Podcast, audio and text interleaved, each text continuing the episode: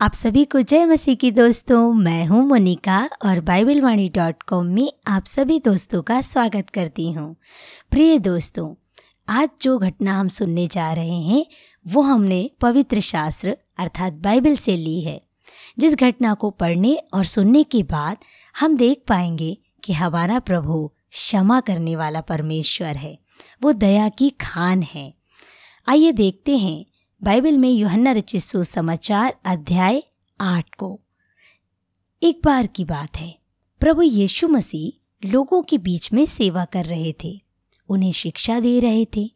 तभी वहाँ के कुछ उच्च अधिकारियों ने फरीशियों और शास्त्रीय लोगों ने, जो उसकी खरी शिक्षा और अधिकार पूर्ण शिक्षा से बैर रखते थे, किसी भी तरह उसकी शिक्षा में उसे फंसाना चाहते थे।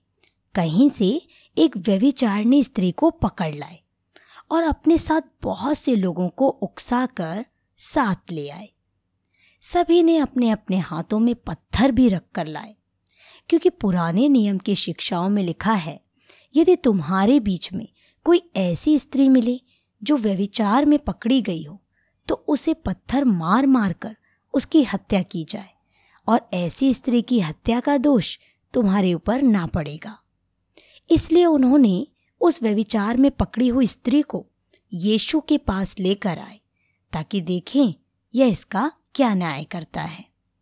तब प्रभु यीशु मसीह ने बड़ी ही शालीनता से उन सभी को देखा और फिर नीचे झुककर ज़मीन में अपनी उंगली से कुछ लिखने लगा और फिर धीरे से खड़े होकर कहा, तुम में से जो कोई निष्पाप हो, अर्थात कभी जिसने पाप ना किया हो, वही पहला पत्थर मारे। फिर इतना कहकर वो फिर से ज़मीन में कुछ लिखने लगा। कुछ ही पल में वहाँ सभी लोग पत्थर को छोड़ छोड़कर अपने अपने घर चले गए। यहाँ तक कि फरीशी शास्त्री भी प्रभु यीशु मसीह की बुद्धिमानी और सामर्थ्य शिक्षा को सुनकर चुपचाप वहाँ से निकल लिए। दोस्तों यह कहानी अपने आप में बहुत कुछ सिखाती है। यह घटना सत्य घटना है। प्रभु यीशु मसीह का दिल तरस से भरा हुआ है। वह लोगों को माफ़ करना सिखाता है। उसने उस स्त्री से कहा, जा, अब फिर से पाप मत करना। जब इस घटना को हम पढ़ते हैं, तब मुझे एक कहानी याद आती है, जो हमारे शिक्षक ने हमें सुनाई थी। हो सकता है ये कहानी आपने पहले सुनी हो। पुराने समय में एक राज्य में वैभवशाली राजा राज्य करता था और वह छोटी छोटी बात में किसी को भी मौत की सजा दे दिया करता था। आज उसके दरबार में एक चोर को लाया गया है, जिसने खाने के लिए रोटी चुराई थी। राजा ने उस चोर से कहा, तुम तो हट्टे कट्टे दिखाई देते हो। तुम्हारे हाथ पाँव भी सलामत हैं। तो फिर तुम मेहनत करके रोटी क्यों नहीं कमाते? चोरी क्यों करते हो? आज तुम्हें मृत्यु दंड दिया जाएगा। लेकिन बताओ, तुम्हारी अंतिम इच्छा क्या है? उस चोर ने कहा, महाराज, मैं अपनी गलती स्वीकार करता हूँ और मरने के लिए भी तैयार हूँ। लेकिन महाराज, मैं अपने मरने से पहले आप सभी को एक ऐसी विद्या बताना चाहता हूँ जो केवल मैं ही जानता हूँ।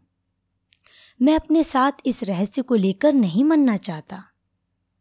राजा के पूछने पर उसने बताया कि वह सोने के बीज से सोने की खेती करने का रहस्य जानता है।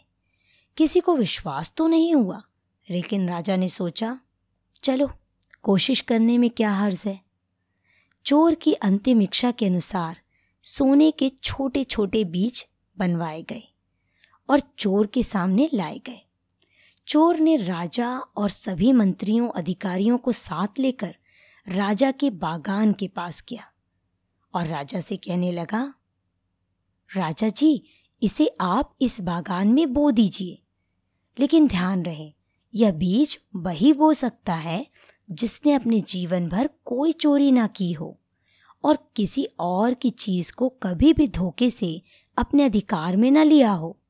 मैं इस बीज को तो नहीं बो सकता, क्योंकि मैं तो एक चोर हूँ। इस पर राजा ने अपने सबसे बड़े मंत्री से कहा, मंत्री जी, आप इन सोने के बीज को बो दीजिए।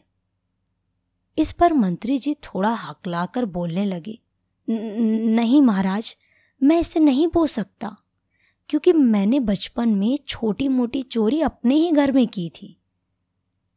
और इस प्रकार उस मंत्री ने अपना पैर पीछे कर लिया।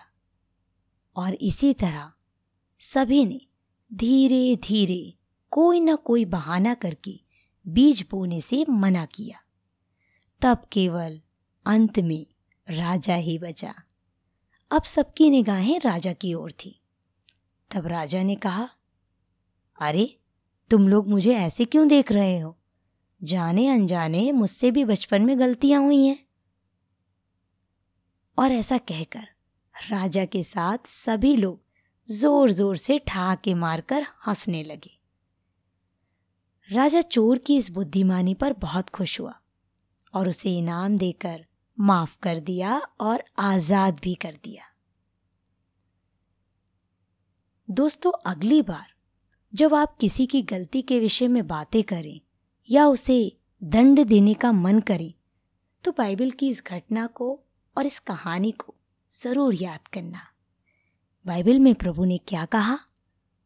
पहला पत्थर वही मारे जिसने कोई पाप ना किया हो।